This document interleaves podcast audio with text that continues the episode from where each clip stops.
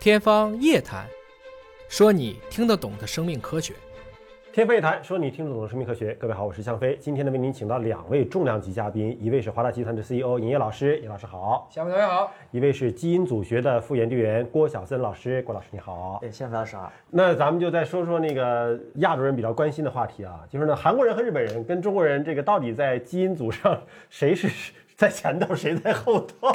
说是韩韩国人是不是东北人的后代啊？日本人是不是山东人后代？ 这怎么说这个事儿？区别不大啊其实我们纯粹从遗传的数据来看，把这个山东人数据把日本人混进去，分不出来的，分不出来的，这一片的。但看外貌一眼就看出来了，这就是文脉使然。不看外貌一眼看出来，在基因层面上为什么看不出来呢？我们曾经做过基因组分析，是这样的，就是说我们拿南方的汉族人、北方汉族人和日本人放一起比，嗯，我们发现南北方汉族人差异要比北方汉和日本人差异都要大。就南北方汉族反倒在分子上是两类，对吧？对分歧更大。相对的，相对的。哦，然后反倒是北方汉族跟日本人之间的差异没那么大。所以对国家这个概念，它肯定是在人种概念以后才才有的嘛。日本建国才多少年嘛？对你从德川幕府算，从那是一五九八年到现在，这这就几百年时间嘛。啊，是吧？嗯，哎，所以我还真觉得啊这些回答有些问题是需要智慧哈。你看那个华春莹回答关于泡菜是韩国人发明的这件事儿上，哎，回答的很有智慧啊。他说泡菜这个种类呃很多，对吧？就就各地风味不同，我们应该从美食鉴赏的角度去分析这个问题，是吧？那所以关于中国人、韩国人、日本人基因组差异这个问题，我们可能更多的是从文化角度去分析这个问题，肯定是。嗯从从分子层面上的这个差异，相对来讲要小很多了。还有另外一个维度，其实可以从语言的角度，嗯嗯，语言的维度来，有可能会比从国家或者从民族上会更加的合理一些。也就是韩国人呢，其实他真正在历史上出现过的语言，它是汉语啊，在主要就是从蒙元那个时候啊，他基本上就已经啊，日本没打过去啊，因为当时这个渡海蒙古舰队已经被击退四次。丰臣秀吉还是很厉害的那个时候，但是因为朝鲜太后过来了，所以当时整个的高句丽这这一片，从唐朝到蒙元，这起始终都是被控制的，一直到明朝都始终使的是汉字。甲午中日战争本质是什么呢？是清政府要去驰援自己的附属国，嗯，然后被日本揍了一顿，嗯，所以就导致了清政府最后就一个坍塌。这其实某种程度上讲呢，这个至少韩国这一脉，就朝鲜韩国这一脉，它肯定是受中国的影响是更大的，嗯，更大。日本呢，应该是说从鉴真东渡、唐朝以后，陆陆续续的啊，它也继承了很多的唐文化啊，一点点儿。但是后来日本因为在差不多十八世纪以后，他自己逐渐的想去脱亚入欧，尤其嗯在明治维新那个前后，他可能更多的开始跟西方走就更近了。所以日本今天它走上了一个自己非常独特的，它是一个东西方文化交汇的一个地嗯方。因为现在在社会上有一些消费级的基因检测产品啊，是可以有一个组源分析，就是溯源，看看你的这个血脉当中有哪些民族、哪些国家的一些丰富的色彩啊，我啊们。叫主源，啊一查了之后呢，你看有人一查出来说，呃，有日本的，有韩国的，有蒙古的，对吧？还有西南少数民族的，有的甚至还有俄罗斯族的，对吧？嗯，还有还有还有好多非洲的，对，啊都有分析啊分析，就是说这说明我这么不纯种吗？ 这是怎么回事儿？这个是有非洲的可以很明显地看出来，它是起源于非洲嘛。 对对对，那很少嘛，因为一小部分。首但是先，人都是杂种对，啊，你要是纯种，大概率都是罕见病。嗯啊，你最好不要纯种啊。所以一定是杂交使你然，肯定是吧。杂交的，你肯定是杂交。你说人什么叫纯种嘛？但是能够追溯到说我祖上哪一代啊是日本的，我祖上哪一代是韩国的，那家谱比这个靠谱多了。家谱比这个家靠谱家嗯谱比这个比这个靠谱。就简单的讲，是因为小森他们做那个数据集，他老改，嗯嗯啊，他他原来他只测到五万年，你只能溯到五万年，后来他做到六万年了，你就变了吗？哦所以你几年前做就不是北方汉就是南方汉，要不就是少数民族，嗯啊没了。现在那当然太复杂了。如果如果包括呃前后做的有可能不一样，嗯对，包括同时的，呃这家的这个产品和那家的产品同时做的结果也有可能会有那是跟嗯偏差后台的数据库不同有关系是吗？数据库以及它的算法。各省考的卷儿都不一样、哦 啊，是吧？这个就是不这样是子全国统一高不考是啊统一高考，不是全球统一高考啊，稍微算算这个变一下这个算法，大家就你允许他错配一个，他允许他错配两个，那两个就泾渭分明了啊。所以这个就还是更偏娱乐性的是吧？偏娱乐性的，嗯嗯，大家不要太纠结于说我具体嗯百分之多少百分之多少，这个没太大意义。对，说不定明天更新个版本就不一样了。是，但是你如如果可以看的话，基本上如果算法不错的话，就会发现你有中国人的，你这个里边应该也有中国人的，你有这个有有些偏这个北方的呃这个成分的，你在那个产品中应该也会存在有偏北方成分的，嗯，对这种大致的一个呃定性的这个结论应该是不会错，嗯，大的趋势应该是差不多的，但有一些细节可能就是各家数据库不一样，或者算法不同所导致的了。是啊，那还有一个就是关于现在对一个人的基因的溯源的分析啊，到底能够精准到什么样的程度，能够往上追到哪儿？刚才你说到了，说这个北欧追 Y 染色体、追父辈，能够一直啊追追到这儿来了。那我们现在普通人往上追，追爸爸、追妈妈，能追到哪一代去？这个其实是偏可以偏应用的，尤其是在这个司法鉴定中用的其实比较多一些。嗯，呃，尤其对于这个案件的侦破过程中，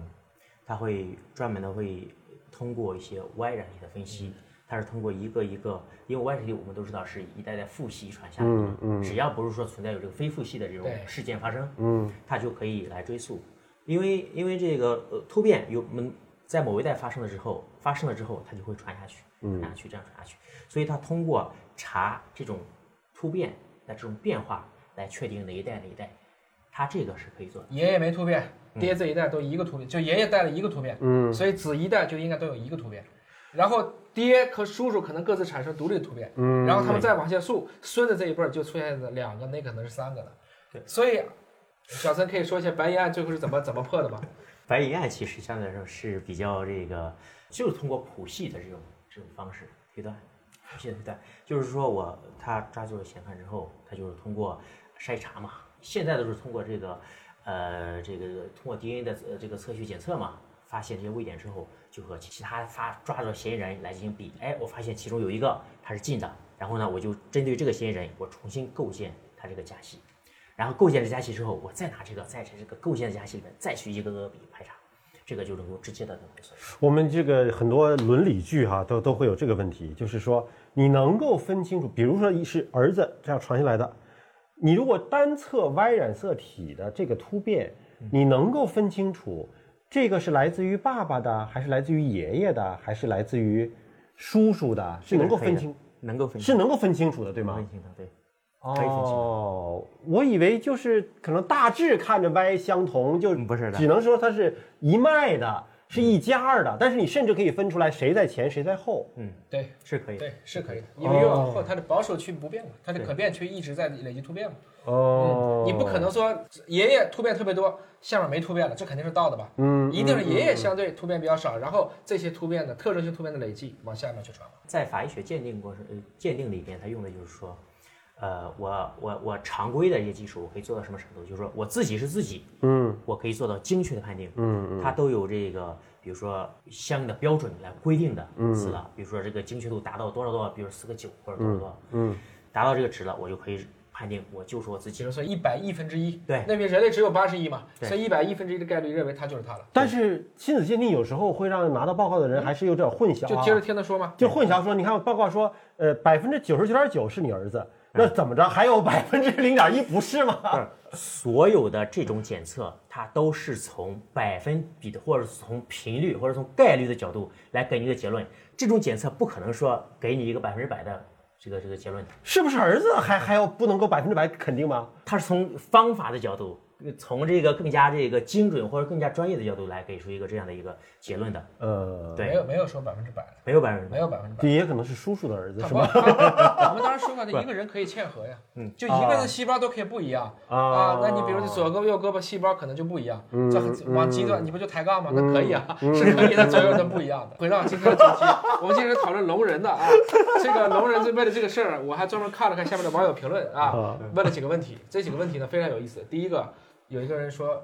聋人吗？他怎么知道他聋了？那就听不见 是后 吗？来看明白哦，字儿错了啊，因为他光读了那个英文嘛。啊，第二个问题呢，说他是个哈尔滨 人呐、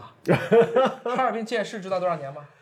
不知道几百年吧，一百来年一百多啊，一是吧百来年。啊所以怎么可能哈尔滨在十四点六万年前就有人呢？啊啊！嗯他们古人穿类什么呢？古人类穿什么呢？小崔，你说那时候他们穿什么？穿兽皮吧，连兽皮都没 有吗？那时候哈尔滨有可能还不冷呢。呃那时候肯定没有衣服，嗯肯，定没有衣服。我们一早的分化时间大概是四万多年，是吧？那当时穿树叶儿啊，对，那时候就是类似于有可能就是树叶或者树，我类似于树皮，差不多。那那时候狩猎已经开始了，应该狩猎已经开始。嗯嗯，然后他为什么要在哈尔 滨呢？它在那儿啊啊，因为有松花江，啊！人类的起源一定是依赖于大河存在的啊。松花江那时候就有了是吗？松，另外的啊话，它它只是不叫松花江，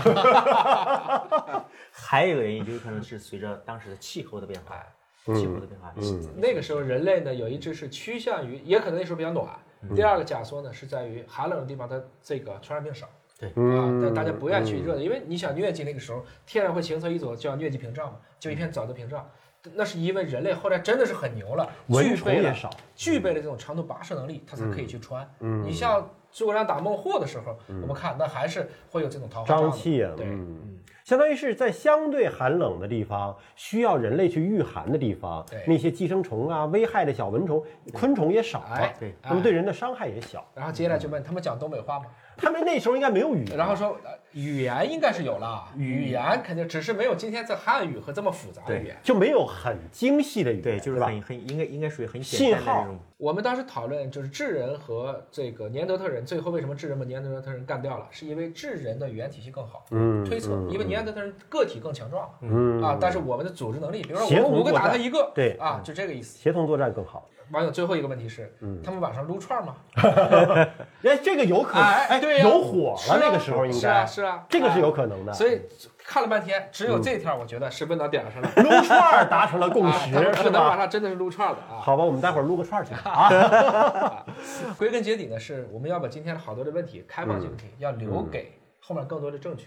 啊，但是今天呢，我们不能够通过任何一个所谓的权威，嗯，去否定掉后面的所有的假说。我们也不能简单的因为我们说民族狭隘性，就说这个就对，嗯，且留给更多的证据，因为这就是找到了一块儿对新的头盖骨。假如说我们在东亚地方又找到了十个、二十个头盖骨，我们可能就能把对，所谓的这种人员之会，哎，就在哪个地方汇聚的，可以看得更清楚。因为在亚洲确实找到了很多不同的，我们知道的北京猿人、山顶洞人、蓝田人、元谋人，对吧？你东北还有金牛山人，现在又出了个黑龙江人， 对吧？龙人，就这这个很多呀。你从外形判断似乎都不太一样，但是从分子学上，好像这些骨头都没留下什么太多的分子的证据。为什么亚洲出现了这么多头盖骨，我们都没去测它呢？